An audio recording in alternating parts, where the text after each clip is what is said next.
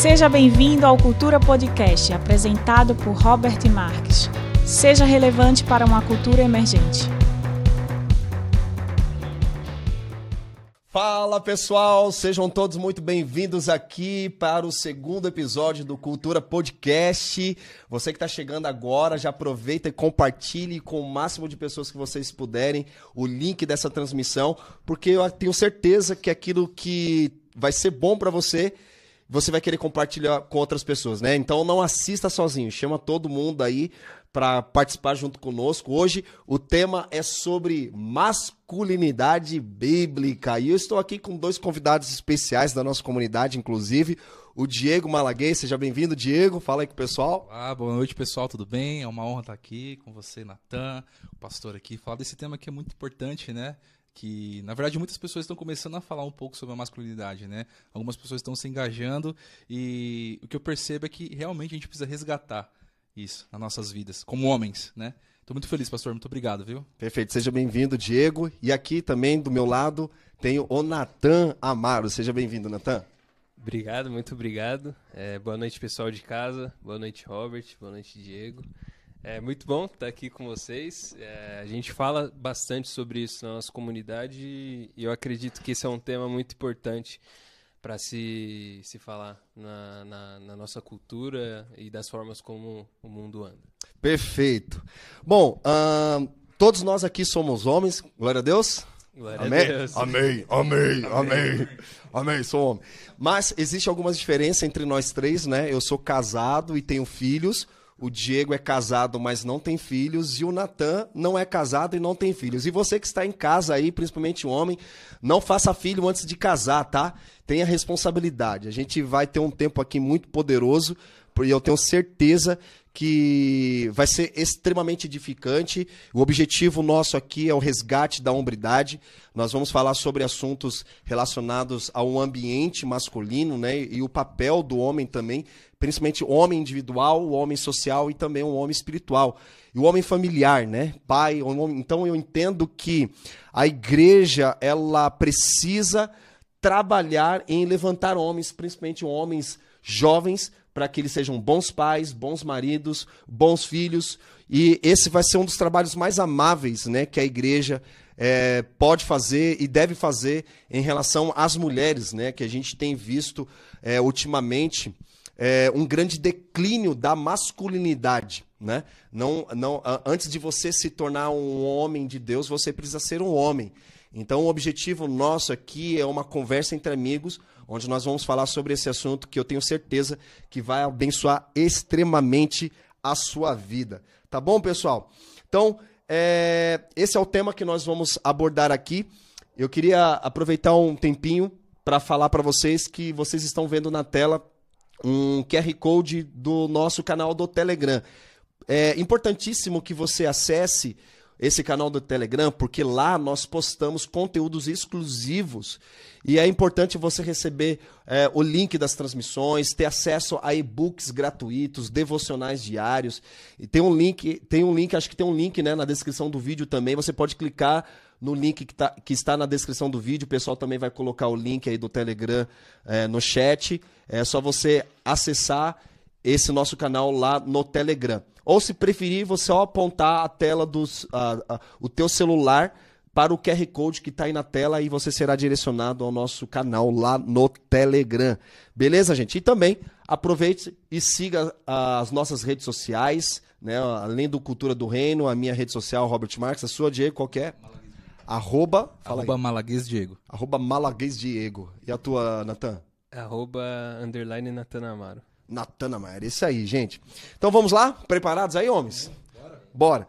Então, assim, nessa, nessa primeira parte, nós vamos falar sobre as falsas expectativas em relação ao estereótipo do homem, né? Porque há um fundamento para ser homem, mas não há um estereótipo que define a masculinidade. Nós estávamos falando aqui nos bastidores sobre isso, né? O que, que é esse, esse, essa, esse essa falsa, é, esse falso estereótipo, né? Porque a sociedade pensa que ser homem é você ter barba, é você fazer musculação, ter carro, é, carro, é, transar com várias mulheres, beber cerveja, cigarro e demonstra, não, eu sou homem porque eu faço essas coisas. No outro extremo, nós temos pessoas que são nerds, gostam de estudar, é, gostam de um videogame, gostam de assistir um filme e julgamos que essas pessoas não são homens. Então existe uma hipermasculinidade e também existe um outro extremo que é o homem castrado, né? Olhar para um estereótipo do homem e falar que ele não é homem, porque muitas vezes ele não se veste, não tem aquele estereótipo de homem que a sociedade julga ter, e o cara é cabra macho. E o cara é homem, né?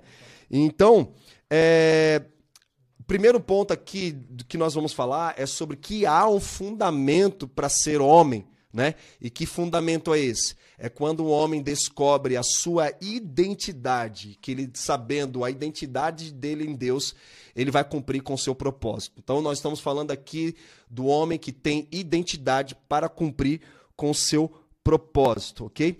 Agora eu queria levantar um tema que a gente vai discutir em cima disso aqui. Seria correto, Diego e Natan, um homem de 30 anos morar ainda com a sua mãe? Por favor. É, eu eu, na verdade, eu não acho isso correto. Eu acho que ah, ah, os pais, né, eles têm que startar seus filhos para eles viverem, né?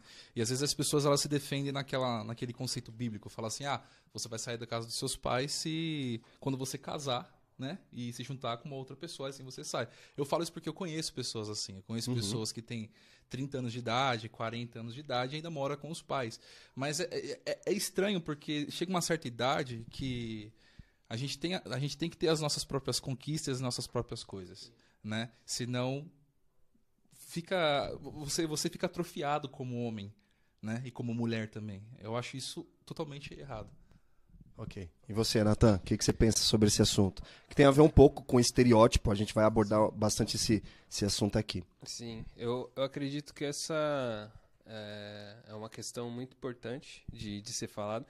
E eu concordo com o Diego, eu não acho correto. Mas, ao mesmo tempo, eu vejo que é uma coisa de, é, de cultura. Então, às vezes, obrigado. Às vezes, é, na nossa cultura, é muito mais fácil é, o homem ou a mulher continuar acomodado em casa ali, tranquilo. Mas eu, além de sempre achar isso, eu vou muito pela história dos, dos meus pais. Meu pai, quando ele tinha 22 anos, ele já tinha casa própria, já tinha a minha irmã mais velha. Então, é uma, é uma coisa assim que, para as pessoas de hoje, da nossa geração, isso é muito. é fora do comum. Mas eu acredito que um homem com 20 anos, com 25 anos, ele já está em posição de ser formado, né? Então, com 30 anos, ele já, se ele está na casa da, dos pais, ele já está é, fora do ponto, eu diria. Ótimo. É perfeito isso, porque é, precisa ficar bem claro aqui nessa primeira parte que nós estamos abordando sobre a masculinidade bíblica, esse fundamento para ser do homem, né? Ah, eu acredito que a estrutura familiar, o pai, a mãe, são os responsáveis por fundamentarem isso na vida de um homem, né? No caso, o filho, o homem, de dele entender a identidade dele para que ele cumpra com o propósito. Quando ele não entende a identidade dele, que os pais têm essa responsabilidade de conduzir os filhos a essa identidade, para que quando ele chegue na fase adulta, ele sabe o que ele precisa fazer. Ele tem as convicções dele baseada, no nosso caso, cosmovisão cristã, baseada nas escrituras, porque a Bíblia já nos ensina a sermos homens e as mulheres serem mulheres, Sim. e cada um cumprindo com o seu propósito da qual Deus designou aqui na Terra. Então essa disfunção masculina, ela é reflexo da falta de estrutura dos próprios pais. E o próprio pai, né, não aprendeu a ser homem, né? Aquela música do é, Legião Urbana, vocês culpam seus pais por tudo, porque são crianças como você. O que você quer ser quando crescer? São pais que cresceram, se tornaram adultos, mas com a mentalidade de criança né? A, a, a mente não amadureceu. Então, um pai aí que foi pai aos 21, 25, 30 anos, aí o cara tem um corpo de um adulto, mas a mentalidade de uma criança. Ele não sabe ser, nunca aprendeu a ser filho, porque provavelmente não teve um pai. Se percebe que é, que é um reflexo, né, que vem acompanhando já por gerações. Então, ele não aprendeu a ser filho e, consequentemente, não aprendeu a ser um pai, não desenvolveu, a, na verdade, a masculinidade dele, porque antes de ser um pai, o cara é um homem, né? Um homem, ele aprende a ser homem primeiro. E quando ele chega nessa, nessa idade, é, é uma criança cuidando de uma outra criança de, completamente disfuncional. Então, quando nós abordamos esse tempo, esse tema aqui, falando seria correto um homem de 30 anos morar ainda com a sua mãe, e nós percebemos que é uma disfunção da masculinidade. A gente vai falar muito aqui sobre a expressão homens castrados. Né? Homens que não aprenderam a serem homens porque não tiveram referências de outros homens. Isso é um grande problema porque nós vivemos em uma sociedade de casamentos falidos, né? A gente até mesmo ministrou já na igreja falando sobre isso, que será como os dias de Noé como os dias de Ló, casavam e davam-se em casamento. Casa, se divorcia, casa de novo. Casa, se divorcia, casa de novo. Esse é o tipo de, de situação, sociedade que nós vamos viver antes da volta de Jesus.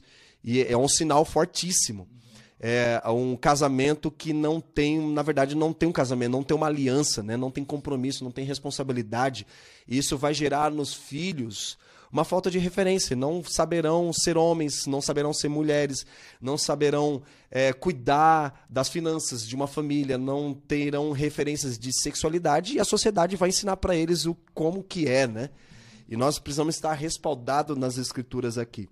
Então, muitos muitas pessoas pensam que ser homem é fazer musculação. E é bom fazer musculação, cuide do seu corpo, né? É bom você ter uma atividade física, mas isso não define um homem, né? A sociedade diz que o que define um homem é o cara é, transar várias, com várias mulheres para mostrar e afirmar uma, a masculinidade, a tal masculinidade que ele julga ter, né? O que, que vocês pensam sobre, sobre isso? Sobre esse, essa, esse falso estereótipo em relação à masculinidade? É, como eu falei, é, é questão de cultura e a cada dia vai se, se povoando mais essa cultura, né?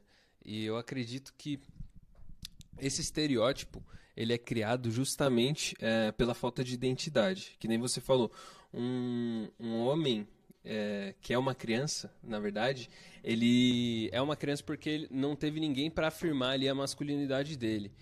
Então, automaticamente, se ele não sabe quem ele é, o que, que ele vai fazer? Ele vai olhar para a cultura onde ele está inserido e vai falar: o que a cultura diz quem eu sou? Então, se a cultura está falando para ele que ele tem que pegar várias mulheres, ele vai pegar várias mulheres. Se a cultura está falando para ele que ele tem que beber para ser homem, ele vai beber para ser homem. E, entre outros, ele tem que fumar, ele vai fumar.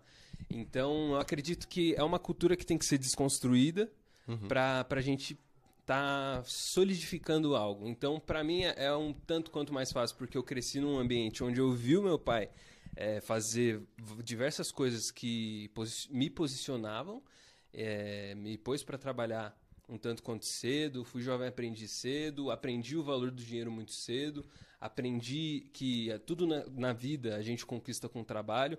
Então, isso são coisas que veio do meu lar. Só que, ao mesmo tempo, a, as pessoas que se achegam a Jesus, elas têm que entender essa identidade e se posicionar nela. Porque na própria igreja, a gente vê que é muito... A cultura do mundo, ela entra muito ainda uhum. na igreja. Então, quando a pessoa se encontra em Jesus é, principalmente, essa identidade dela é afirmada e ela começa a ver, através das escrituras, quem ela é como homem. E a mulher, quem ela é como uma mulher. Uhum, perfeito. Só fazer uma observação que muito bem, Natan, muito bem colocado. Todos nós aqui estamos de xadrez, tá? Isso não significa, né? Nossa, tem que andar de xadrez para ser homem. Não, a barba. Não, nada disso, tá, gente? Você pode colocar sua camiseta aí da NAS, do seu super-herói favorito e não foi combinado, tá? Só eu, né, que eles vieram de xadrez. E aí, ô, ô pastor, só você que não tá de xadrez, eu fui lá e coloquei um xadrez também para combinar com os cabras aqui. Tá excelente, pastor. É isso aí, todos nós, todos nós. E aí, Diego? Bom, é, eu quero trazer uma, um ponto que você trouxe, que trouxe no início, que eu achei extremamente interessante, é uma das coisas que eu sempre falei com as pessoas. É, existe o homem natural e existe o homem espiritual, né? E eles andam juntos. Né? Às vezes a gente espiritualiza muito as nossas atitudes como homem, sendo que é uma coisa muito natural de se fazer. né? Só que, como muito bem vocês falaram, como muito bem vocês falaram, e vice-versa também, como muito bem vocês falaram, é, definitivamente isso está enraizado na nossa cultura, de fato. E o extremo desse, desse, desse fato ser enraizado na nossa cultura é o machismo. Porque os homens de hoje eles estão aprendendo com os seus pais, que aprenderam com os avós. Uhum. Né? E assim vai passando por cultura é, adiante, as gerações adiante. E é extremamente difícil hoje você sentar com um homem e falar é, sobre masculinidade com ele, porque ele vai falar, pô, eu sou macho, eu sou uhum. homem, né? Eu, eu faço. Coloco camiseta é, de homem, é, coloco roupa eu, de homem. Por que você tá falando isso comigo, né? Mas assim, eu vejo um, um certo, uma certa resistência nos homens quando você vai sentar aí para falar com eles sobre vocação, sobre é, propósito de vida, sobre como se portar como homem verdadeiramente, né? E como vocês falaram, que está na nossa cultura de fato, é, eu aprendi a ser homem com meu pai. Meu pai já faleceu há sete anos, né? E, e meu pai ele sempre foi um, um, pai muito presente, muito amigo. Só que olha só que interessante, eu, eu costumo dizer que a morte do meu pai foi um ponto de virada na minha vida, porque ele, ele era o pai que ele sempre fazia tudo. Ele sempre me ensinava, ele me ensinou certo. Meu pai não era cristão, no fim da vida dele que ele virou, né? Eu tenho certeza que, que eu vou encontrar ele na glória. E ele, só que quando ele faleceu, pelo fato de ele fazer tudo em casa, ele me deixou um pouco mole. Sabe? Uhum. Eu sempre eu sempre olhava para assim, meu pai resolve. E quando, quando eu vi que ele não estava mais lá, eu tive que assumir esse, esse, esse papel. E não foi fácil, né? Mas graças a Deus a gente vai desenvolvendo, vai conversando com pessoas. Mas o que eu quero dizer com tudo isso, para você que está ouvindo em casa, para nós que estamos aqui, é, se permita a ser vulnerável a conversar sobre esse assunto, porque é extremamente importante, né? Porque hoje Deus falou uma coisa muito interessante no meu coração. É, ele falou assim: às vezes nós vestimos capa de, de pessoas maduras, mas diante de mim você é uma criança ainda, uhum. né? Porque às vezes a gente é fácil eu estar aqui e falar coisas maduras, é, falar coisas de hombridade, de masculinidade, mas na, no meu secreto, no meu, no meu íntimo, com, a minha, com as minhas responsabilidades como homem, né, na sociedade, família, casa, finanças, ministério, enfim, eu sou infantil. Então, é, eu, é, o machismo é uma, uma infantilidade é uma infantilidade, como o pastor falou, de uma mentalidade infantil, que, de homens que acham que são homens porque mastigam abelha, né? Mas... Essa eu não conhecia. É o Chuck Norris. É o Chuck, Norris mastiga abelha. Essa eu não conhecia. É, é, homens que mastigam, mastigam abelha, mas não sabem tirar o mel, não sabem cultivar o mel, hum, né? Então, isso, isso é extremamente importante de ser falado, cara. Uhum. Nós estamos entrando num tempo muito bom. Perfeito. Amém. Ótimo, perfeito. Então, assim, um, é, porque a gente, a gente citou muito esse assunto, por exemplo, é, é, uma grande, é uma grande. Tem pessoas que perguntam sobre isso, né? É, sobre o homem pode jogar videogame? Né? Um homem pode é, ir para academia, um homem pode comprar uma moto, um homem pode é, fazer coisas de homem, né? Que a gente julga. Jogar bola. É, que, que mais que, que o homem gosta de fazer? Homem. Assistir jogo de futebol né? Essas coisas que as pessoas jogam que os homens gostam, né? E tem homens que gostam de jogar videogame, tem homens que gostam de tecnologia. É, só que como a gente abordou sobre isso, né? Que, uh, que isso não pode. É um falso estereótipo, né?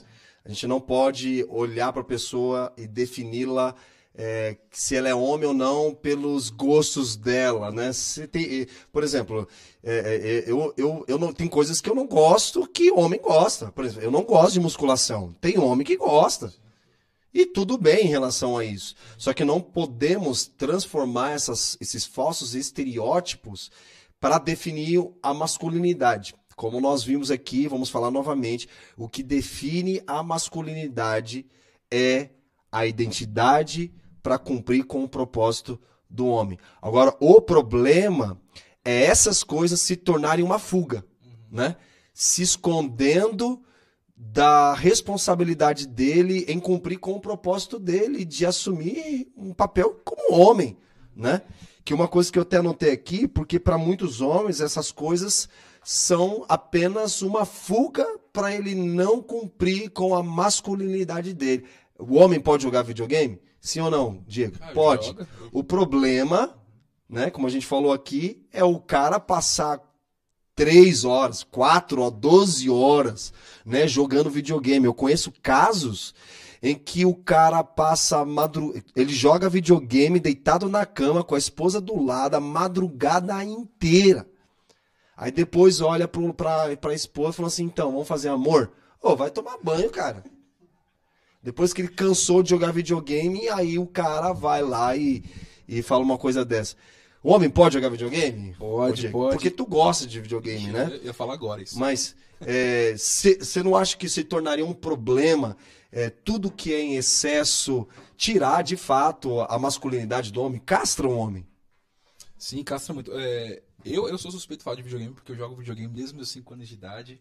É, gosto é, e é legal porque em casa a minha esposa não, não, me- não enche, né? Não fala, ah, por que você tá jogando videogame? Mas, como o pastor falou muito bem, é, existe Limites, tempos, né? limites, existe limites, né? E assim, isso parte de mim, né? Tanto quanto o videogame pode ser um refúgio para o homem, como também a musculação, carro, barbeiro, tudo, tudo, os dois extremos, né? E sobre falando sobre o, um estereótipo, é porque assim, nós temos um pré, pré-conceito.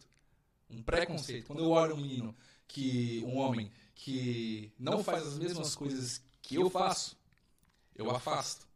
Só que assim, que eu entendo, é, quando um homem ele tem falta de identidade, no exemplo, não tem um pai, cresceu sem pai, cresceu longe é, de um ambiente De referências refer- longe de masculinas, né? referências masculinas, e eu carrego isso e pelos meus preconceitos que o homem não anda da maneira como eu ando, porque o cara gosta de fazer tal coisa que eu não gosto, eu afasto, eu acabo deixando de ser uma referência para ele. E a gente precisa resgatar isso, porque é, é sutil, é sutil. No meu trabalho eu percebo muito isso. Eu percebo homens que, que precisam de uma referência de masculina para saber como lidar com as coisas pessoais, só que eles acham refúgio em outras coisas. E quando eu, eu me aproximo, é, você vê uma, automaticamente uma, uma afastada. Não, não, eu não vou conversar com você. É, é sobre a vulne- vulne- vulnerabilidade de novo, né? É, eu acho, eu acho que nós estamos entrando num tempo que ne- nesse, nesse ano agora de 2020 que Deus ele está nos reposicionando. E perceba que eu falei reposicionar, porque por que reposicionar? Porque nós saímos de algo. Só reposiciona quem saiu de uma posição. E eu falo isso dentro da minha casa. É, Deus ele me pegou muito nesse tempo de pandemia, de, de ficar parado, e falou assim: bom, vamos consertar algumas coisas, alguns pontos másculos.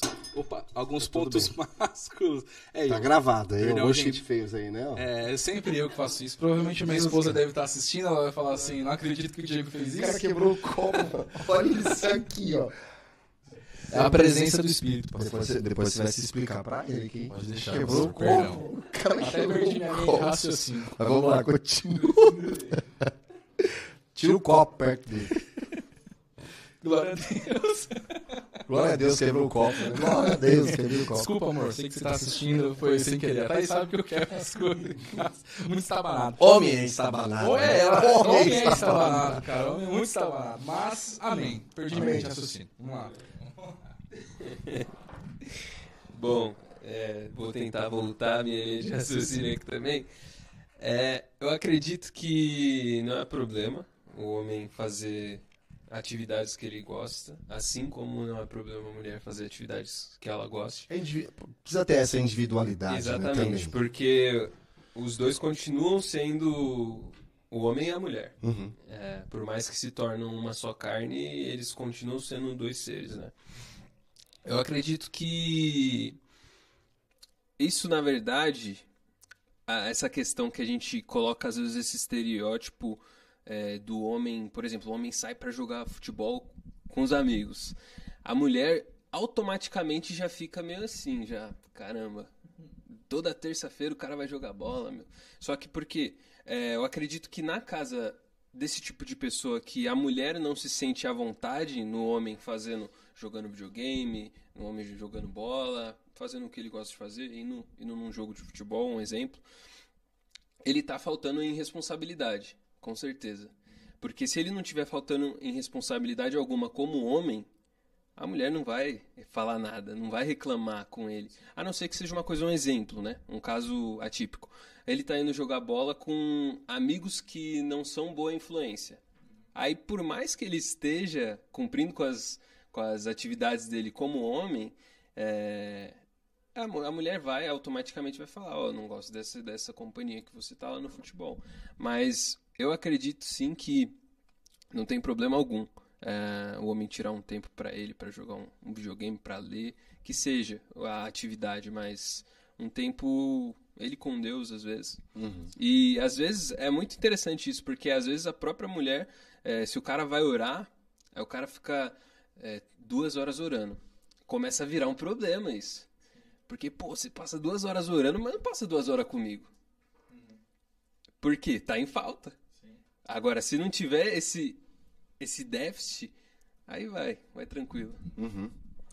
Perfeito. Bom, então nessa primeira parte nós falamos sobre o fundamento principal da masculinidade do homem, que não é o falso estereótipo, né, que a sociedade impõe, ou até mesmo a igreja impõe, né, sobre, sobre as pessoas. Ficou muito bem claro aqui esse ponto. Agora nós vamos para a segunda parte, onde eu coloquei aqui uh, sobre uh, o papel, o papel perdido da masculinidade, né? O homem por não entender quem ele é, ele perdeu o propósito dele. O que ele foi chamado para fazer aqui na Terra, né? Porque existem tarefas que os homens deixam de fazer porque consideram algo feminino, né? Como, por exemplo, é, cuidar de crianças, lavar louça. E quando eu lavei a louça, eu percebi que meu pênis não caiu, cara. Então você é um homem que está aí, quando você for lavar a louça, você vai perceber que o seu pênis não vai cair. Você não vai deixar de ser homem porque você lavou a louça ou porque você cuidou das crianças, porque você fez atividades domésticas, né? Você não vai deixar de ser menos homens, homem por fazer atividades domésticas. Que essa, cara, é uma das maiores reclamações das mulheres sabe? É, eu vejo isso até mesmo dentro do meu próprio lar, que a Érica ela se sente amada quando eu sirvo ela, se, fazendo qualquer coisa. Né? A mulher gosta de ser servida e não é servir com um, uma obrigação, mas fazer porque você a ama, porque e muitas vezes você vai fazer coisas que você não gosta de fazer, mas precisa fazer justamente porque você está ali é, na manutenção do seu relacionamento. E nós, homens, é, sofremos muito, não é questão de sofrer, nós erramos muito numa questão em não entender o sentimento das mulheres, não entender o que elas pensam, porque elas pensam de formas diferentes, elas têm hormônios diferentes dos nossos, têm papéis diferentes dos nossos, e a nossa uma das maiores dificuldades que nós encontramos é essa de não se colocar no lugar dela. Não estou dizendo para você ser uma mulher, né, para entender o lado feminino. Ah, o meu lado feminino. Não é isso, né? Alguém fala, todo homem tem um lado feminino. É, para com isso, cara. Tem não. Tem não. Mas assim, é... a gente não vai deixar de ser homem quando nós fazermos fizermos atividades domésticas. Por exemplo, é comum nós encontrarmos nas igrejas, principalmente no ministério infantil, né, é, mulheres e não tem homens. E uma das maiores dificuldades das crianças é afirmar a sua identidade de referências masculinas, porque já é comprovado cientificamente, inclusive, que o homem é ele quem determina o sexo da criança, né? Porque o homem ele produz o cromossomo XY e a mulher XX. Então sai do homem essa sexualidade que vai definir a criança. Não sou eu que estou dizendo isso, é a própria ciência já comprovou o que Deus já falava, né? Só que também é responsabilidade do homem em afirmar a sexualidade da criança, né? Eu sei que muitas mulheres é, exercem é, papéis incríveis, mas a mulher não pode exercer um papel de um homem, né? Não existe né, essa ideia de pai-mãe, não, é, a mulher é mulher e ela é mãe. Só que é, é, é um, é um problema que nós enfrentamos na sociedade justamente por isso, porque muitas pessoas são levadas até mesmo a uma homoafetividade por conta dessa afirmação do pai, né? Em dizer quem ela é, o que Deus criou ela para ser, né? Então é responsabilidade do pai quanto da mãe afirmarem essa sexualidade na criança para que ela se desenvolva. Então, é, o homem ele não vai deixar de, de ser homem e não vai ficar menos homem se ele fizer atividades domésticas. É, eu queria que vo- eu dei uma introdução sobre esse assunto. Eu queria que vocês falassem um pouquinho como que vocês pensam sobre essa responsabilidade do homem de exercer uma atividade doméstica e não vai deixar, o pênis dele não vai cair, né? É, só voltando, só voltando um pouquinho antes de falar da atividade doméstica, é, eu creio que são dois extremos é, a questão de afirmar a masculinidade do, do filho, porque a gente vê o filho que ele não tem pai, ele é muito mais propenso a ser homoafetivo. Só que o filho que tem um pai extremamente machista também Ótimo. então são dois extremos. Porque Sim. assim, o, o pai que ele é extremamente machista, o filho vai chegar, pô pai, me dá um abraço, eu te amo. E é uma demonstração de amor. Pro pai muito machista, isso é. Não, cara. Não é assim, não. Homem é não, tem coisa de fraqueza, homem, não pode homem não expressar chora, sentimentos. Entendeu? Homem não Aham. chora. Então, ao mesmo tempo que você não pode expressar sentimentos, é, cria, cria essa, esses dois extremos, né?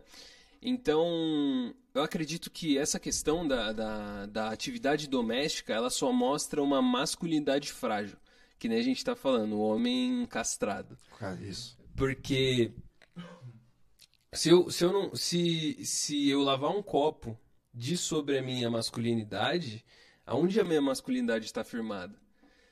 Então, essa que é a questão. Eu acredito que essa que seja a questão. E como a gente bem diz, né, na, na comunidade, quando Deus ele deu a Eva para Adão cultivar a vida, Adão já estava lá, já estava cultivando a terra, já estava trabalhando. Então, antes da, da mulher chegar, ele já tinha um trabalho. Então, hoje é isso. Ah, todo, todo mundo quer casar, todo mundo quer, quer viver algo, só que ninguém quer assumir as responsabilidades primeiro. Quer buscar ah, ter uma estabilidade financeira, quer. é, pô, eu falo, eu falo isso por mim. A minha mãe chegou uma vez pra mim e falou assim, quando eu tinha, sei lá, uns 16, 17 anos. É, a partir de hoje, as suas camisas, suas roupas, você que passa. Lava Aí, suas cuecas. lava- se vira. Aí eu, não, beleza. Queimei um monte de camiseta, passando. Mas hoje eu sei passar uma camiseta, uma camisa de trabalho. Só que é, é- é uma grande questão que um homem com 20 anos de idade, ele não sabe passar uma roupa. É porque a gente vai pra lavar uma roupa é fácil. Você joga lá, se você tiver máquina, você joga, joga água, joga Não sabe trocar um botijão, não sabe trocar uma Entendeu? resistência, uma, uma resistência lâmpada. de chuveiro. Então, isso são coisas que é, não afirmam a masculinidade do homem, só que ao mesmo tempo o serviço doméstico faz parte da masculinidade do homem. A E a mesma coisa que faz parte também para a mulher. Uhum. Então, a gente, pela cultura, é um extremo que é assim, não, isso é só a mulher que faz e isso é só o homem que faz. Quando não é, não é a verdade. A É gente... tipo, o homem faz o trabalho, ele suja e a mulher que limpa, É, né? Tipo isso, exatamente. E não tem nada a ver com isso. Os dois podem. É como se a mulher fosse inferior, né? A mulher tanto Exatamente. pode limpar, como ela pode consertar e fazer a sujeira. Exatamente, exatamente. Nesse, nesse, nessa questão, o homem e a mulher são extremamente iguais. Na verdade, não são iguais. O papel do homem ele é, é, é um pouco além, porque ele, que nem a gente fala, o Adão ele já estava. Então a responsabilidade e a noção tem que ser sempre do homem. É, e a mulher ela tá ali para complementar, auxiliar e ajudar o homem também nessas atividades. Perfeito, muito bem colocado. E você, Diego? Bom, é interessante. Interessante, muito bom. que Tô lembrando de casa agora. Mais uma vez eu peço desculpa pelo copo, pastor. Mais uma vez. é, Próxima Mas vez a gente é vai que- providenciar um copo de plástico favor. você. Mas enfim, é, eu acho assim, antes de demonstração de amor, fazer atividades domésticas, vamos ser, vamos ser realistas pros homens que estão ouvindo e pra gente que tá aqui. Você mora na casa, cara. Vamos ser, vamos ser reais. É a sua casa. sua é, casa. é onde você vai dormir, é onde você vai comer, é o- são as suas louças. É, su- é sua responsabilidade também. Você acha que é só, Né? é só a mulher que cuida É, da é, casa? É, só a mulher, é exatamente, só a mulher que. É, não, roupa do homem. A sua roupa, é tudo, né? Então, tipo, não é a responsabilidade da, mulher da mulher apenas isso, é do homem também. Dos, os dois vivem no mesmo lugar. né? É, sim, é uma demonstração de amor, sim, né? Mas também existe o lado natural das coisas, né? Porque senão a gente fica, senão a gente afirma muito, né? O que muitas pessoas dizem e, e fazem, né? Não dizem, mas apenas fazem que, por exemplo, o homem, o, o sacerdócio do homem é só pagar as contas, prover a comida e a mulher vai fazer o resto. Aí o cara vai, não se importa com a mulher procura por sexo de noite, mulher cansada, trabalhou o dia inteiro cuidando das crianças, arrumando a casa e, às vezes e quer exigir sexo. E às vezes trabalhou mais do que o homem. Isso. O homem vai lá e trabalha o quê? É, vai, horário comercial, das 7 às 5, das 8 às 6. Chega em casa e fica 4 horas jogando videogame, uhum. né? Mas é, é, existe, eu, a questão do papel, você falou muito bem, dos papéis, né? A gente precisa saber como lidar com isso, sem cada um intervir no papel do outro, mas sim auxiliar. Uhum. É diferente. Por exemplo, eu olho para minha esposa e assim, é, uma coisa que eu já vou falar, eu, mas eu, eu olho para Thaís e falo assim, poxa, é, é eu e ela aqui dentro. Esse aqui é o nosso mundo. Né? É nós que, que, que somos responsáveis por tudo que está aqui nessa casa, tudo que nós temos que cultivar. Uhum. Né? E uma coisa que o Nathan falou que eu achei extremamente legal foi assim: é, às vezes a gente passa duas, três horas orando, quatro horas orando. Só que já parou para pensar que às vezes Deus quer falar com você através da sua esposa? Através de um relacionamento com alguém? Porque eu acredito que é simples, sabe? Às vezes a gente procura é, tanto ouvir a voz de Deus, mas não escuta a voz de quem está ao nosso lado. Né? E a pessoa que sabe que está 24 horas do seu, do seu lado. Então eu acredito que sacerdócio tem a ver com a questão da, da provisão, óbvio, né? Mas também tem a questão da de você saber como lidar com isso, porque na verdade, cara, é, é, a família, o que nós, que nós temos hoje, que nós cultivamos, casamos para ter nossas famílias, né? É, é o, o nosso primeiro ministério, cara. Vamos ser sinceros. Eu acredito muito que depois dessa fase que a gente passar aqui de pandemia, de, de reclusão em casa, eu acredito que se os homens entenderem e as mulheres entenderem, cada um no seu papel, cara, o que vai acontecer depois lá fora, ninguém vai pegar. Porque as pessoas vão começar a olhar uma família estruturada, vão começar a ver homens maduros e mulheres maduras, uma família linda, maravilhosa. Uma vez um amigo meu entrou em casa é, e ele falou assim: Poxa, que bom estar tá aqui, gostoso vir na sua casa. E minha casa, pra quem vai, minha casa é um ovo, cara. Minha casa é pequenininha, tem um sofazinho lá. E aí Deus falou no meu coração para mim falar para ele, falou assim, cara, não é a casa. Somos nós que moramos aqui dentro. Sim. Então, eu gosto muito que o Gustavo falou uma vez na igreja, que ele falou assim, o estilo de evangelismo de Jesus era vem e veja. Uhum. Será que os homens, será que você, homem, tá disponível para falar para alguém que você tá tanto discipulando e falar assim, cara, vai lá na minha casa e vê como é que eu lido com a minha esposa? Vai lá ver como é que tá a, a, as coisas domé do, do, domésticas lá em casa, uhum. né? Então é estamos voltando para nossa responsabilidade e a coisa é pesada, né? Não tem mais como olhar para trás. Nós, nós, nós somos homens, não somos mais meninos, né? Uhum. Se bem que nós temos que ter o coração de criança, né? Uhum. Mas mentalidade madura. Perfeito. É Ótimo. Ótimas colocações. E é, o Natan começou falando de um ponto que a gente está abordando aqui, é que antes de Deus dar uma esposa ao homem, Deus deu o primeiro trabalho. Ou seja, antes é, da mulher exercer um serviço doméstico, o homem já estava fazendo um serviço doméstico. Né? Então, é, o homem ele precisa se posicionar, nós homens precisamos nos posicionar, e a mulher ela entra para auxiliar um homem em algo que ele já executava, uhum. né? Então, por isso que a gente olha para algumas atividades e julgamos elas como o trabalho das mulheres. Que uma coisa que precisa ficar muito clara aqui para nós e para todos que estão nos acompanhando, que as mulheres não são inferiores aos homens. Elas são imagem e semelhança de Deus, assim como os homens. Mulher não foi feita para ser escrava de homem. Mulher, ela foi criada para auxiliar o homem no, no, governo, no trabalho. Então é algo que precisa ficar muito claro na nossa sociedade. Por isso eu entendo um pouco a luta do movimento feminista, né? contra o machismo, até mesmo porque o feminismo é uma resposta ao machismo. O machismo no entendimento de que o homem, ele usa a posição dele como homem, como líder, como autoridade dentro do lar, só que para manipular, para escravizar a mulher e considerando ela como algo inferior ao homem. Só que tanto o machismo como o feminismo são uma desgraça, né? São dois extremos que não são saudáveis, eles deturpam absurdamente a imagem do homem, como também a imagem da mulher.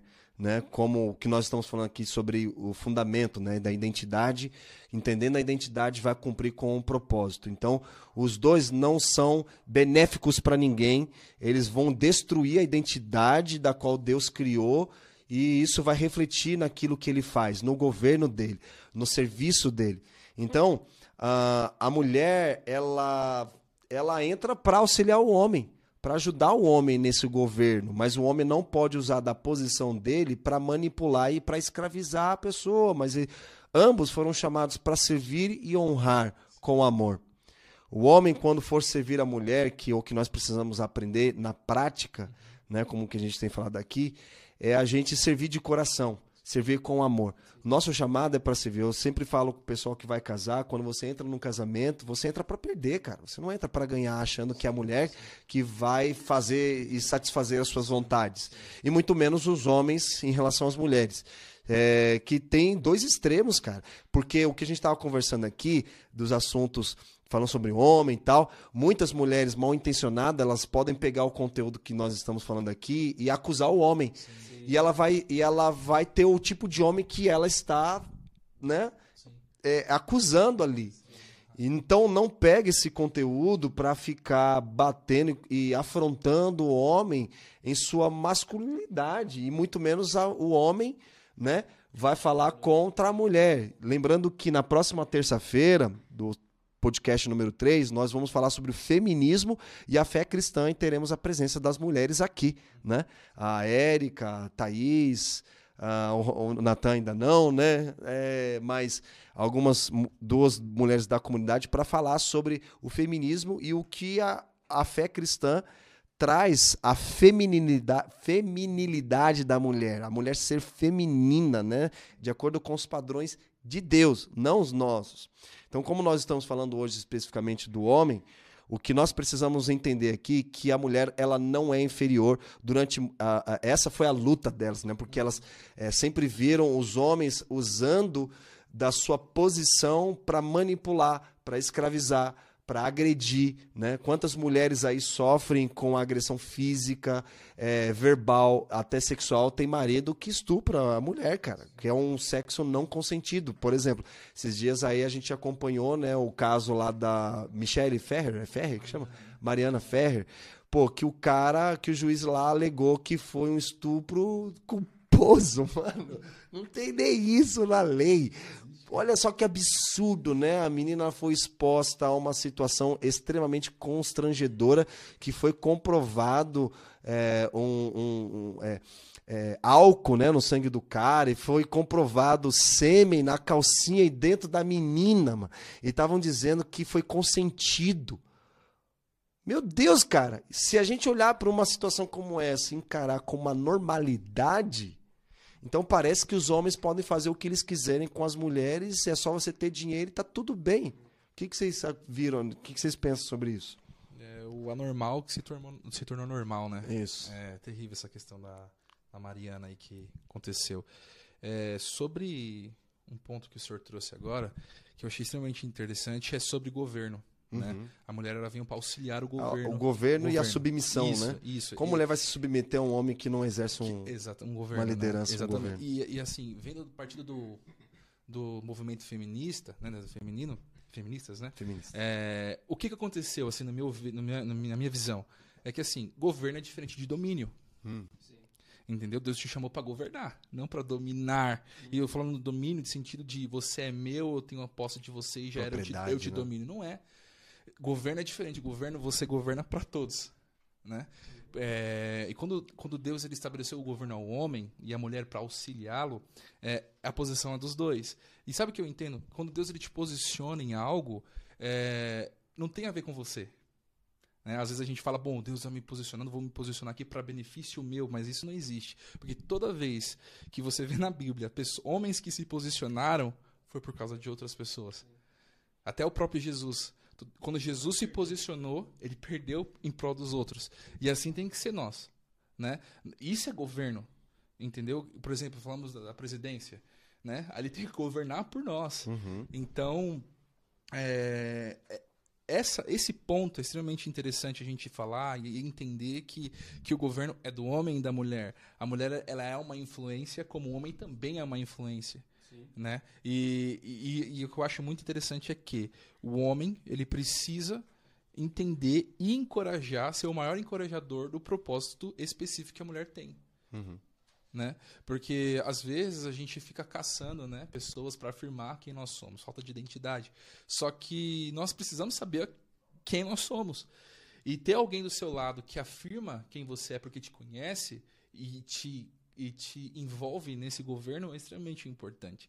Né?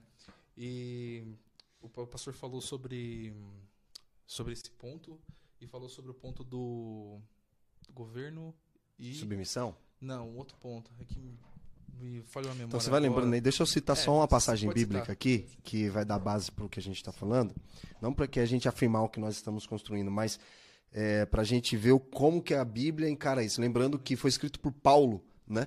Paulo muitos julgavam como um machista, né? Muitos consideram Paulo machista, porque escreveu naquela época, subjugando a mulher. Mas vamos entender o que ele diz aqui. Efésios 5, do versículo 22 ao 25. Ele diz assim: Mulheres, cada uma de vós seja submissa ao marido. Aqui já tem um ponto, né? Que a gente vai falar sobre isso aqui. Assim como ao Senhor, né? Da forma como você submete ao Senhor, submeta ao seu marido. Pois o marido é o cabeça da mulher, assim como Cristo é o cabeça da igreja, sendo ele mesmo o salvador do corpo. Maridos, cada um de vós ame a sua mulher, assim como Cristo amou a igreja e a si mesmo se entregou por ela. A questão é, a Bíblia é, encoraja a mulher a se submeter ao marido. Mas qual mulher vai se submeter ao marido que não se submete a Cristo? Ele quer exigir uma liderança que ele não tem.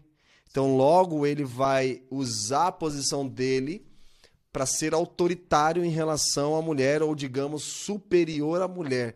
Porque eu sou homem, sou líder, eu que governo, eu que mando. Só que ele não governa, não lidera de acordo com o padrão bíblico de Cristo, com o coração de Cristo.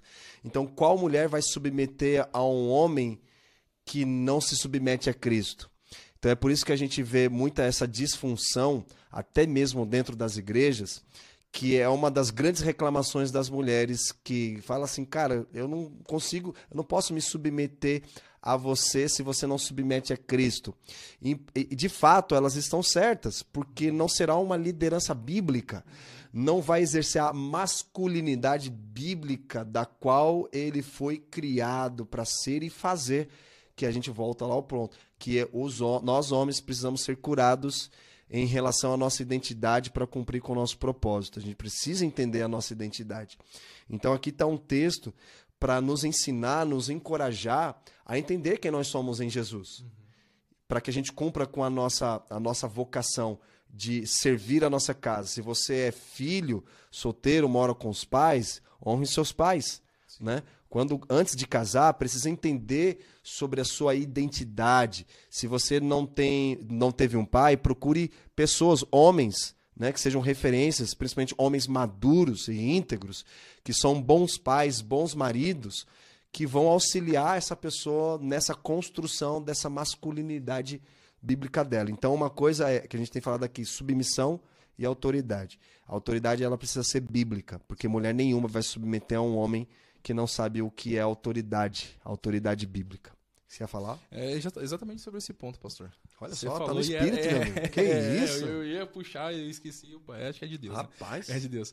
É, é muito bom isso porque é um reflexo, né? Por exemplo, porque não, não- não apenas na igreja, na comunidade, nas igrejas, existe isso, né? Mas na sociedade, porque existe essa, essa tão, tão briga de sexos, né? De homem, mulher, e, Uhum. e por- porque exatamente as pessoas, os homens e as mulheres não entenderam ainda o papel de cada um, né? E sobre, sobre a submissão, é, sim, A mulher tem que ser submissa, mas esqueci, a gente não pode esquecer que o homem tem que amar a sua mulher como Cristo Não pode ser uma submissão imposta. Precisa ser uma submissão exatamente. conquistada. Como muitos anos foi impostas, né? É. E, impo- e- e- aí vo- volta naquela questão: se eu te imponho algo, eu te domino. É. Né? E só que não, só, só que não é mais governo, exatamente. E, eu acredito assim que a mulher ela tem que saber para onde o homem vai. Essa é a segurança. E se o homem não souber né? pra onde ele vai? aí, é exatamente. aí, é, aí é coitada da mulher. né? Porque assim, o homem, para lhe dar uma segurança pra mulher, ele precisa sa- saber o caminho que ele vai levar a ela. E ela vai auxiliando ele neste caminho, né? E os dois vão cumprindo o propósito junto. Só que agora, quando o homem não sabe aonde ele está indo, falta o quê? A identidade. Né? Visto que a identidade se dá quando você sabe quem é Jesus. Uhum. Né? Assim como Pedro. Né? E, e hoje, é, a uma coisa que eu trouxe na, numa ministração que eu preguei foi que como que as pessoas vão ver Deus nos dias de hoje? É uma pergunta. Como que Deus vai ver as pessoas hoje, em dia, em meio a caos, em meio à, à guerra política, em meio à guerra de sexos, em meio a papéis invertidos? Como que as pessoas vão ver? Através de mim e de você. Porque o Espírito, ele convence, sim, ele vai convencer. Mas onde o Espírito habita? Ele habita em mim você. É. Está derramado sobre toda a carne. Sim, está derramado sobre toda a carne, mas não é toda a carne que aceitou ter Que um relacionamento é. com ele. Muitos Somos nós. rejeitam. Exatamente. É por isso que a, a, a natureza clama com expectativa a manifestação dos filhos. É. E no- eu até arriscaria falar que não de, do pai, mas porque quem tem, quem é filho revela o pai. Então, assim, é- é- existe é, um- uma questão muito profunda no Brasil, não só no Brasil, mas como nas igrejas no geral, igreja de Cristo aqui na Terra, de, de pessoas que não ainda têm a sua identidade de filho afirmada dentro do coração. E qual é o reflexo disso? Os extremos que a gente está falando, sobre- ex- especificamente sobre homens. É, homens que não querem ter um relacionamento sério, homens que não buscam um relacionamento com Deus, é, mulheres frustradas com os homens. É que eu mais escuto, cara, é como não existe homem. As É, mulheres o falam, né? O que a gente, nas postagens que, que foram feitas, é justamente isso, né? Que falta homem, mas homem, homem, Homem, homem. de verdade É. mesmo, né? Homem que entende a sua Sim. natureza e a sua vocação. Uhum. Homem, homem de verdade e mulher de verdade. Exato, os dois. Os Ó, dois. não vamos puxar sardinha pra É. ninguém aqui, viu, mulherada? O de vocês está guardado, viu? As mulheres vão vir na terça-feira aqui, porque ficam assim, não, isso, fala mesmo, Deus, pega esses homens. É, mas guarda aí que Deus vai pegar vocês também, viu, mulher- mulheradas? Segura aí. Ó, é, vamos, vamos avançando um pouquinho mais aqui no, no nosso, na nossa construção aqui. Natan, você queria falar alguma, algo relacionado a Quero, isso? quero falar Tá, sobre, sobre submissão. Ótimo. Vou ser breve. É, a, gente, a gente que é da comunidade, a gente sabe que submissão é estar sobre a mesma missão. Então, como é que é? Fala de novo aí, Natan. Submissão é estar sobre a mesma missão. Meu Deus, cara. Que isso? É, escreve. Natan Natamara. 2020. Então, por quê? A gente acabou de falar que a, a mulher ela não vai ser submissa quando ela sabe que a sua missão ela é vaga. Então, eu tô sobre a mesma missão que você, mas qual que é a sua missão? Hum, boa. Se a sua missão é, é ser como Jesus, é se tornar como Cristo, o que você falar eu assino embaixo. Então é muito fácil para uma mulher ser submissa a um homem que é temente a Deus. É. E é muito difícil uma mulher ser submissa a um homem que não é temente a Deus. Então, o homem, por, por conta disso, por conta. é, o homem, eu acredito que ele, ele nasce, assim como a mulher. A mulher, ela nasce querendo ser liderada por um homem de verdade. E o homem, eu acredito que ele nasce com esse sentimento no coração de querer liderar uma família. Por mais que ele às vezes não entenda e converta isso, essa energia para outras coisas. Então, eu acredito que é, esse sentimento que o homem tem, quando ele não é, é, entendido na sua raiz, vira um autoritarismo. Então, já que eu sou o homem, eu que mando nessa casa. Então, assim, quando o homem chega a falar isso, na verdade, não manda em nada, né? Ele só tá tentando se afirmar ali porque, no fundo, ele sabe que ele não, não é nada. Então, esse termo de homem banana que a gente conhece é porque o homem ele, ele faz tudo para afirmar a masculinidade dele. Ele bate na mulher, ele xinga a mulher, Ele mostra que ele é aquele homem, só que ele não entendeu que isso não é ser homem. Então, são dois extremos e a gente tem que seguir, a gente fala bastante disso, numa linha tênue. Que é ao mesmo tempo que eu. A linha do evangelho. É o meio. A porta É a estreita. porta. E ao mesmo tempo que eu, que eu tenho que aprender a governar, eu não posso ser autoritário, e ao mesmo tempo que eu não posso ser autoritário, eu também não posso me omitir. Então, eu não posso ser omisso nas decisões, ao mesmo tempo eu não vou tomar todas as decisões também. Então, a mulher tá ali para auxiliar. Perfeito. Uau. Muito bom. Agora, é, tudo que a gente precisa entender a respeito da masculinidade e também da feminilidade está em Gênesis, né? A palavra do Senhor diz lá em Gênesis capítulo 2, versículo 15, que Deus posicionou o homem no jardim do Éden e deu a ele duas responsabilidades específicas: cultivar e guardar. Antes de ter dado à esposa, né? O homem já estava cultivando e guardando, ou seja, trabalho, né? E é interessante que a mulher ela foi feita em Gênesis 2:18. E Deus, né, levou o homem a um profundo sono, tirou a costela dele lá e ali fez a mulher, porque Deus, de todas as coisas que ele fez, uma coisa que ele, que ele fez que era bom, uma coisa que ele percebeu que não era muito bom, que o homem andasse só. Farei para ele uma auxiliadora que seja idônea. Como nós mu- muito bem pontuamos aqui, a mulher, ela está ao lado da mesma missão que o homem, né? E nós, homens, precisamos entender esse, esse ponto. É, por que a gente vai abordar esse tema para a gente já ir logo para o final? Porque ah, o homem ele tem essa responsabilidade de cuidar, é, de cultivar e guardar. Cultivo diz a respeito a culto, né? Estou cultivando algo para que se torne uma cultura. E guardar reflete a questão de observar, ficar atento. Aí tem a ver com prover, com cuidar, com servir. E tudo isso que inclui essa responsabilidade do homem. E, e essa palavra auxiliar, cara, ela é interessante e muitas vezes foi utilizada de forma errada, que a palavra é, auxiliar ou ajudadora, né? Em alguns lugares, alguns lugares, nós percebemos que apesar do homem ter recebido essa autoridade, né?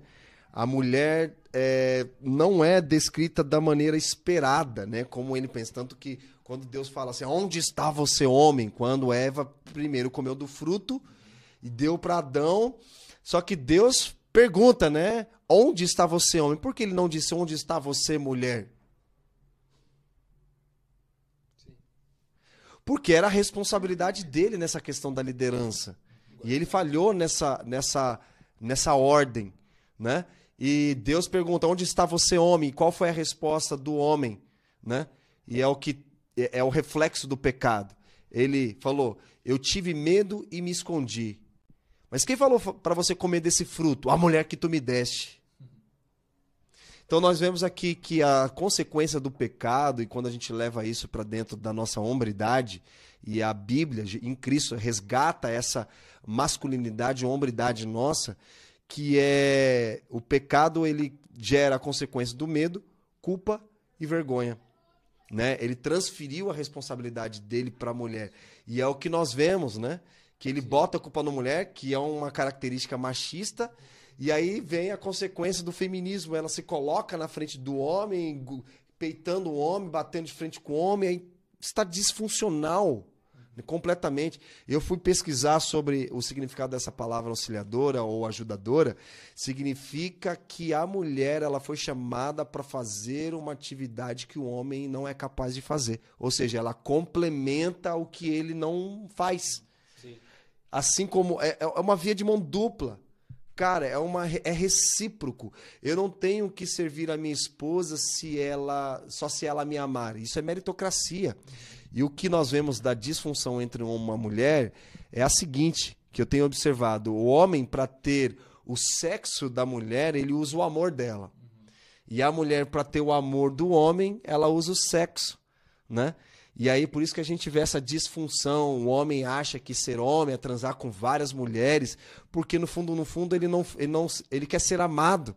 Ele não foi amado, acho que pela mãe dele. Então ele se envolve com várias mulheres para ir buscando ser amado, né? E a mulher, a, a mesma coisa, por ela não ter recebido do pai esse amor, então ela vai transar com vários homens para se sentir amada por alguém. Então essa é a disfunção que nós vemos.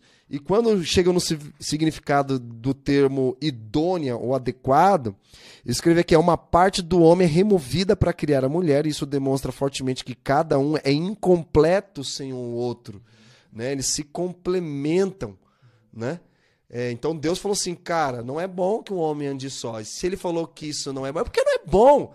Para ele, o que é bom é que o homem né, esteja junto com a mulher. Só que a gente vai entrar num outro ponto, que é a questão do celibato. Né? Tem pessoas que se fizerem um nuco por conta do ministério.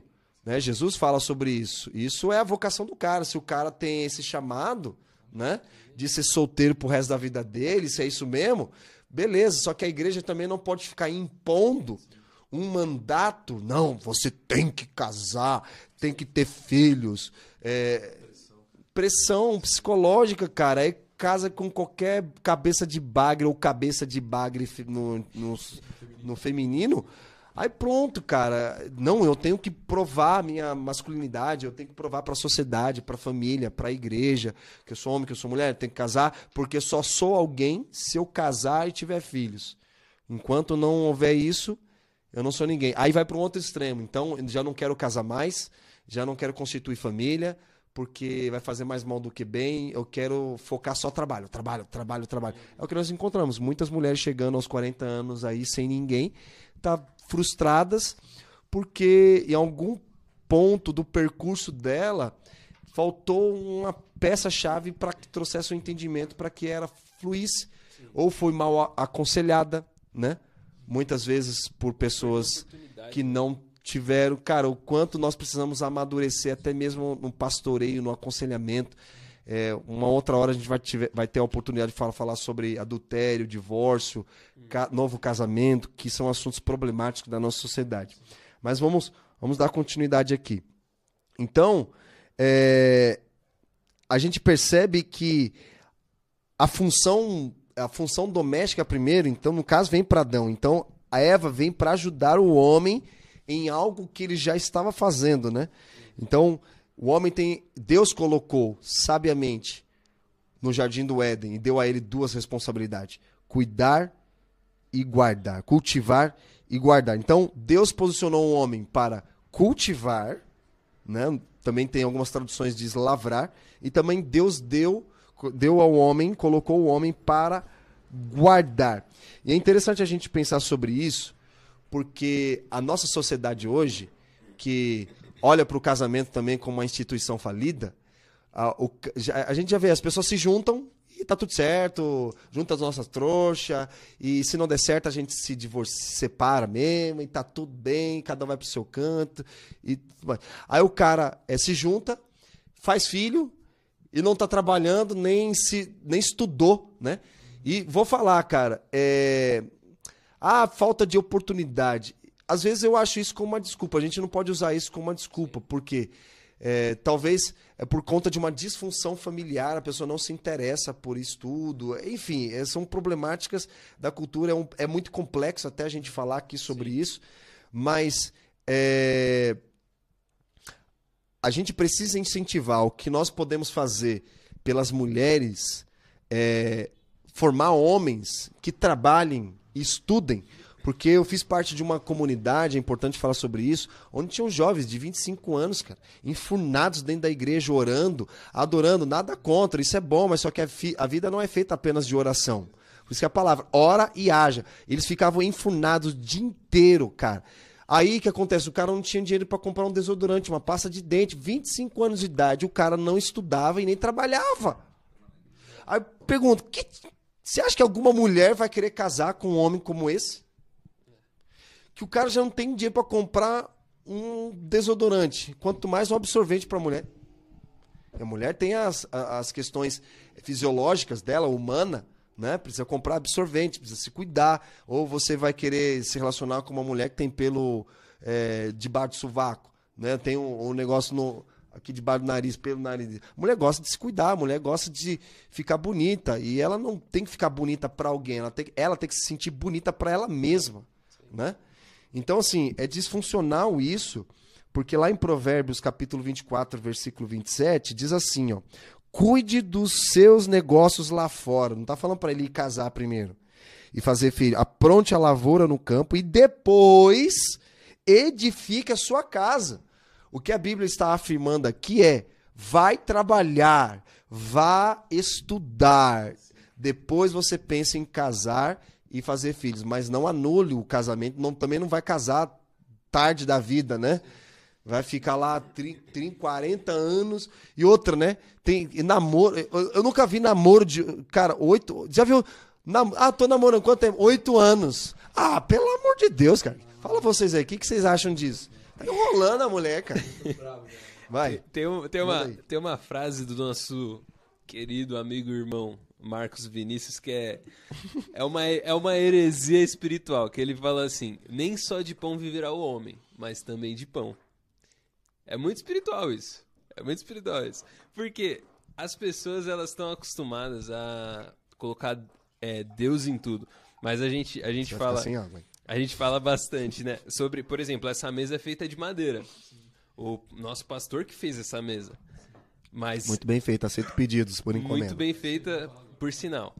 É, mas ele não fez a madeira.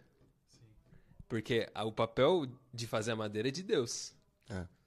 E o papel do homem é fazer o quê? O que é possível. Com essa madeira ele podia fazer uma prateleira, um banco, o que é possível. Então, a, o nosso intelecto ele tem que ser desenvolvido. E é papel nosso isso. Então, a gente, na, como o cristão ele tem muitas, muitas é, palavras que dizem se você pedir, é, vai acontecer, é, é, não recebeis porque pedires mal. Uhum. Ele, ele vai pela vertente de, cara, então vou pedir tudo.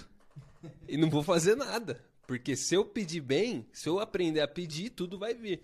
Só que a grande questão é que Deus ele nunca vai fazer o que não é papel dele.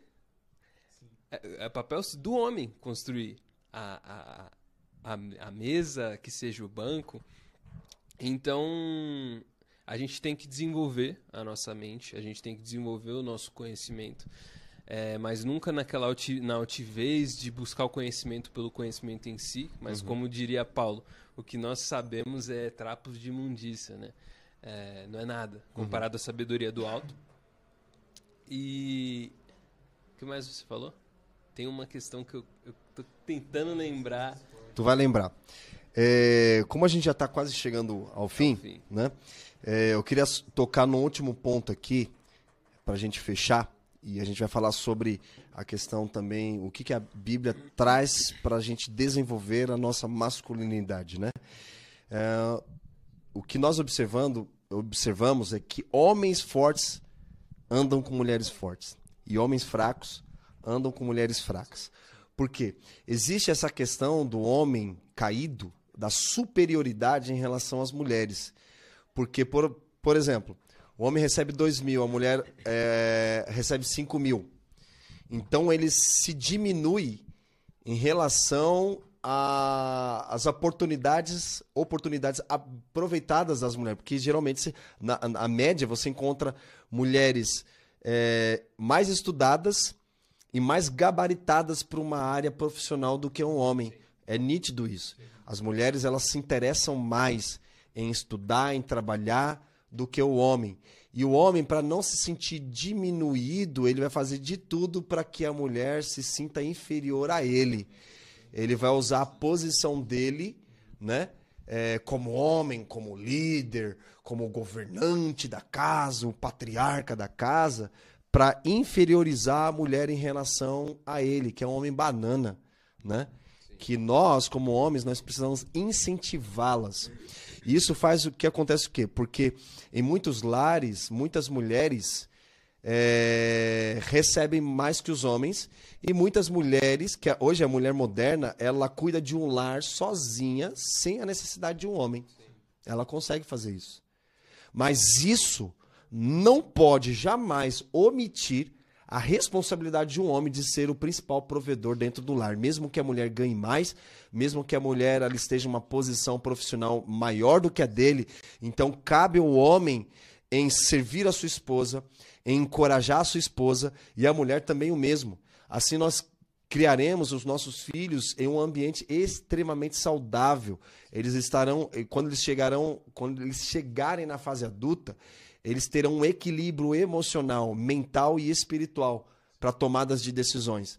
Porque é, os homens, como muito bem o Natan colocou aqui, não pode exercer a liderança dele com autoritarismo e também sendo indeciso. São dois extremos mas exercendo a masculinidade que foi conquistada por Cristo na cruz, que é o que nós vamos fazer o desfecho aqui, que é a questão da redenção, né? É, mas antes eu queria saber se vocês têm mais alguma coisa para falar. Tenho. Eu Vamos lembrei, lá. eu lembrei do que eu, do que eu ia falar, e inclusive tá tá dentro disso. É, como diz o Tá no espírito também, né? Tá no espírito, tá no espírito. Como disse o, muito bem disse o Gabriel Preto no último podcast, a Bíblia, ela não contém a palavra de Deus, ela é, é a, palavra, palavra de Deus.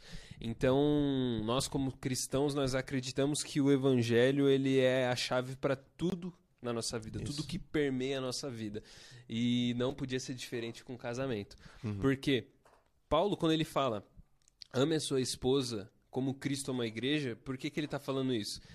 Que nem você bem citou, é, Adão ele foi machista na questão. Deus falou onde onde está tu homem e ele falou é, a mulher que tu a me mulher deste. que tu me deste. Ele foi jogou, ela que me ele jogou ele jogou o papel dele e falou ó a culpa não é Transferiu minha. A, ma a, a masculinidade dele Toda, pra mulher. Pra mulher, exatamente. E, e Troca de papéis, quando, né? Quando Paulo falou isso sobre Jesus, o que, que ele está querendo dizer? Jesus, ele deu a sua vida pela igreja.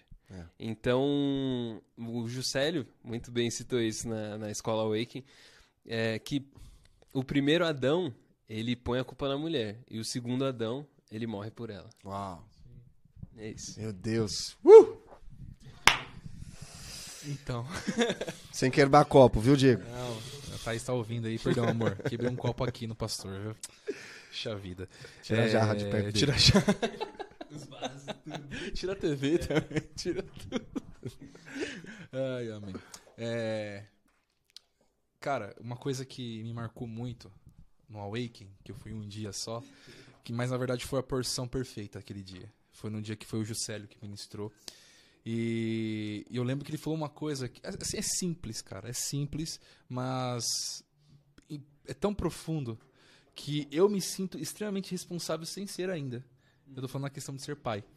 Ele falou assim: o pai e a mãe, eles têm a, a obrigação de transferir o coração de Jesus pro filho. Hum. E pra, e, pra, e pra filha, né? Pros seus filhos. E aquilo me pegou de uma maneira tão grande.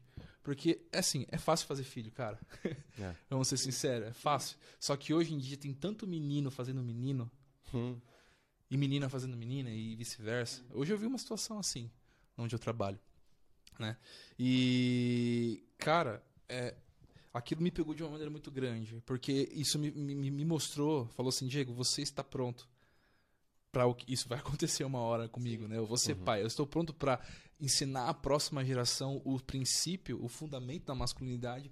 Eu estou pronto para ensinar os meus filhos no, no, caminho, não apontar o caminho, porque Sim. às vezes o pai e a mãe, eles apontam o caminho. É, vai lá, vai lá. É, vai. isso. Quando, só que Não quando, vão junto, né? Exatamente. Né? Só quando você aponta, ou você vai no caminho, você anda junto. Hum. Você, você já, já é experiente. Muito bem colocado. Você já é experiente. Então você sabe aonde tropeça, onde uhum. tem pedras. Para uma criança que está aprendendo a andar agora, isso não apenas no sentido de filhos é, meus, naturais, mas filhos espirituais também.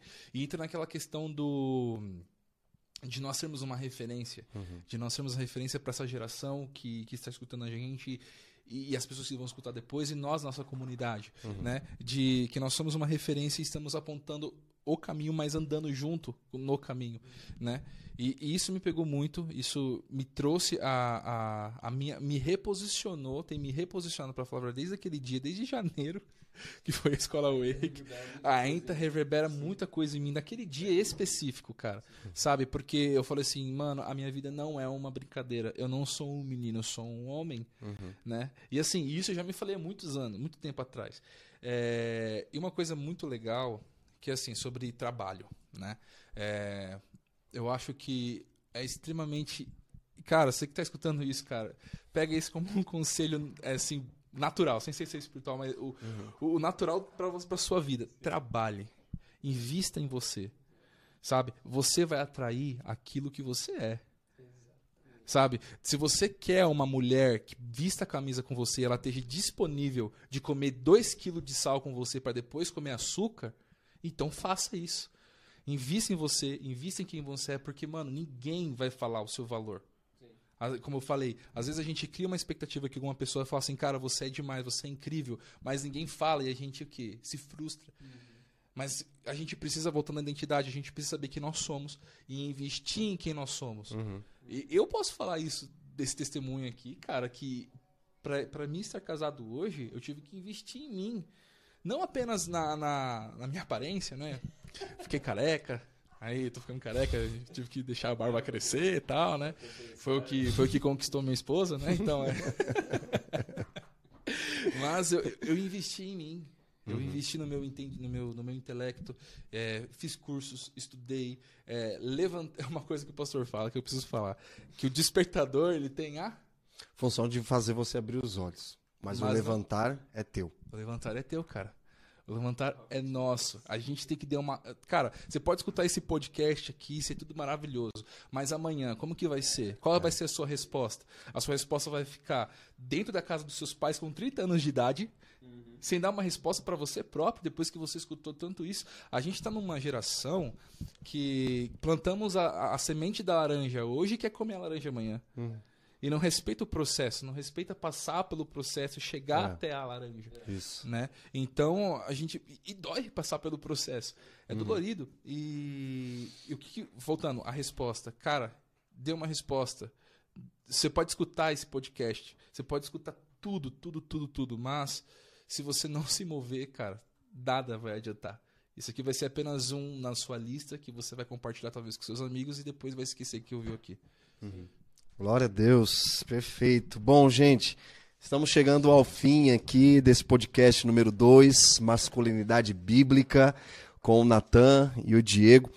E eu termino falando aqui sobre a resposta que o Evangelho dá a essas problemáticas, né? Jesus ele nos leva a essa redenção. Tem um texto que fala assim que ele abriu mão da sua glória. E quando eu me deparo com um texto como esse, Jesus ele abriu mão da sua divindade, mas não se sentiu menos, né?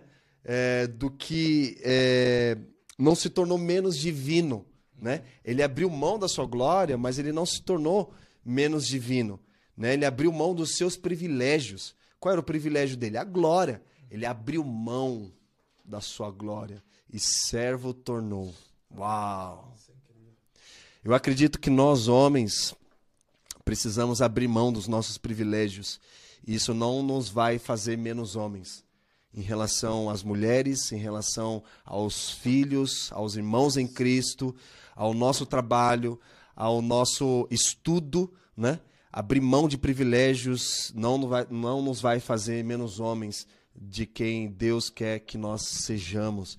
Então, para nós finalizarmos aqui, eu quero dizer que da mesma forma como Jesus fez nos ensinando a, sermos homens de verdade, né? Porque Jesus morreu na cruz como homem, nasceu como homem e morreu como homem. Começou como homem, terminou como homem. Então, que nós possamos gerar dentro das nossas comunidades, nas nossas relações é, de, de irmãos, a nossa relação com as nossas esposas, relação com os nossos pais e futuramente vocês também com os filhos de vocês, é, a gente servi-los, ser bons homens, ser bons pais e bons, bons maridos, de acordo com o que a palavra nos ensina, né? E, e ele assumiu o papel mais submisso de todos, sabe? Ele abriu mão da sua divindade, da sua glória e não, não, tor não tornou ele menos divino e ele, e, ele, e ele assumiu esse papel mais submisso que existe na face da terra, né? Como que como, como o servo que morre é, é, no serviço pelo seu Senhor. Uau, cara. Então, que nós sejamos esse homem que a Bíblia diz que nós devemos ser. Amém, queridos? Nós vamos falar sobre, semana que vem, sobre feminismo e a fé cristã. Teremos a participação das mulheres. Eu queria deixar uma frase aqui do Timothy Keller e numa outra oportunidade nós vamos falar sobre o propósito do casamento e vamos juntar os homens e as mulheres, vai ser muito legal. Timothy Keller fala o seguinte: a submissão no casamento é um presente que se oferece e não um dever que é imposto. Assim é o evangelho. Nós não devemos é, impor a vontade de Deus, mas comunicar a vontade de Deus com sabedoria, graça e amor. Aleluia! Muito bom, gente. Muito obrigado pela audiência de todos vocês aí que nos acompanharam do início ao fim. E você que vai ouvir esse podcast numa outra oportunidade. Muito obrigado também. Queríamos que vocês é, deixassem as impressões é, do que vocês têm escutado, participado. É só marcar o Cultura do Reino e também usar a hashtag hashtag Cultura Podcast, que a gente vai acompanhar. Publica lá nos stores para a gente saber quem está nos acompanhando. É, lembrando também que esse conteúdo ficará disponível né, no próprio YouTube e também ficará nas plataformas digitais, né? É, o Spotify, Deezer, Apple Podcast. Você pode acompanhar aí e divulga, né? Divulga o máximo que você puder esse conteúdo para a gente fazer crescer aqui esse canal. E também eu descobri que se você curtiu o vídeo, né? Eu nunca pedi esse negócio, mas se você curtiu o vídeo, vai ajudar uh, o YouTube a entre, in, entregar mais ainda para as outras pessoas, para que mais pessoas conheçam aqui o nosso canal. Dá um joinha bacana aí para nós, como o Joaquim fala, né? Dá um joinha, dá um joinha, se inscreva no canal, ative o sininho e bora lá, né? Joaquim, sete anos, uma benção, meu filho. E aí também é, Lembrando que nós estamos ainda com as vagas, as inscrições abertas para a segunda turma da Escola Awaken. A primeira turma já está com as inscrições esgotadas, meus queridos. Então, nós estamos com a segunda turma aberta. São as últimas vagas. Vai ser do dia 16 a 23 de janeiro. E vai acontecer no município do Embu das Artes, da cidade aqui do nosso querido Diego Malaguês. Ok? Uh, o link de inscrição está aí na, no chat. É, e eu quero pedir também, faça sua inscrição, queridos, porque eu tenho certeza que vai ser muito poderoso e muito propício, principalmente por esse período de tempo que nós estamos enfrentando aí, todos nós, né? E eu tenho certeza que Deus vai é, abençoar demais a sua, a sua presença naquele lugar, porque é um ambiente totalmente propício, né? As pessoas já vão com fome. Lógico que sempre a gente se depara com pessoas que estão caco, né, querem desistir do ministério, mas eu sei que Deus vai fazer coisas grandiosas, ok? Então, faça a inscrição aí para a Escola Waking, garanta já a sua vaga, que eu tenho certeza que vai ser uma bênção. Lembrando também, é importante você participar dos nosso, do nosso canal no Telegram, porque nós estamos publicando lá conteúdos exclusivos, e-books gratuitos, devocionais diários. Então nos acompanhe lá. Tem o link também aí na descrição do vídeo. É, ou você aponta aí o seu celular para pegar o QR Code será direcionado para nosso canal. É isso aí, gente. Muito bom. As, as palavras finais aí, Diego, muito obrigado. Valeu, Diego sem derrubar alguma coisa aqui. Não, sem dar... não vou, não vou Valeu, Natan. Obrigado vocês o aí. o Robert até pegou aqui. Até peguei assim. Obrigado, gente. Obrigado a vocês aí que nos acompanharam. Que Deus abençoe vocês.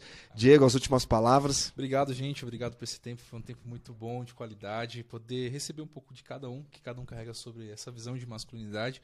E para você que está escutando e vai escutar depois, Lembre-se, cara, você vai dar a resposta. O seu amanhã pertence a Deus, mas é você que constrói o seu amanhã hoje. Então, junto com Deus, né? Então, bora pra cima, cara. É isso aí. Obrigado, Diego. E aí, Natan? Bom, muito bom.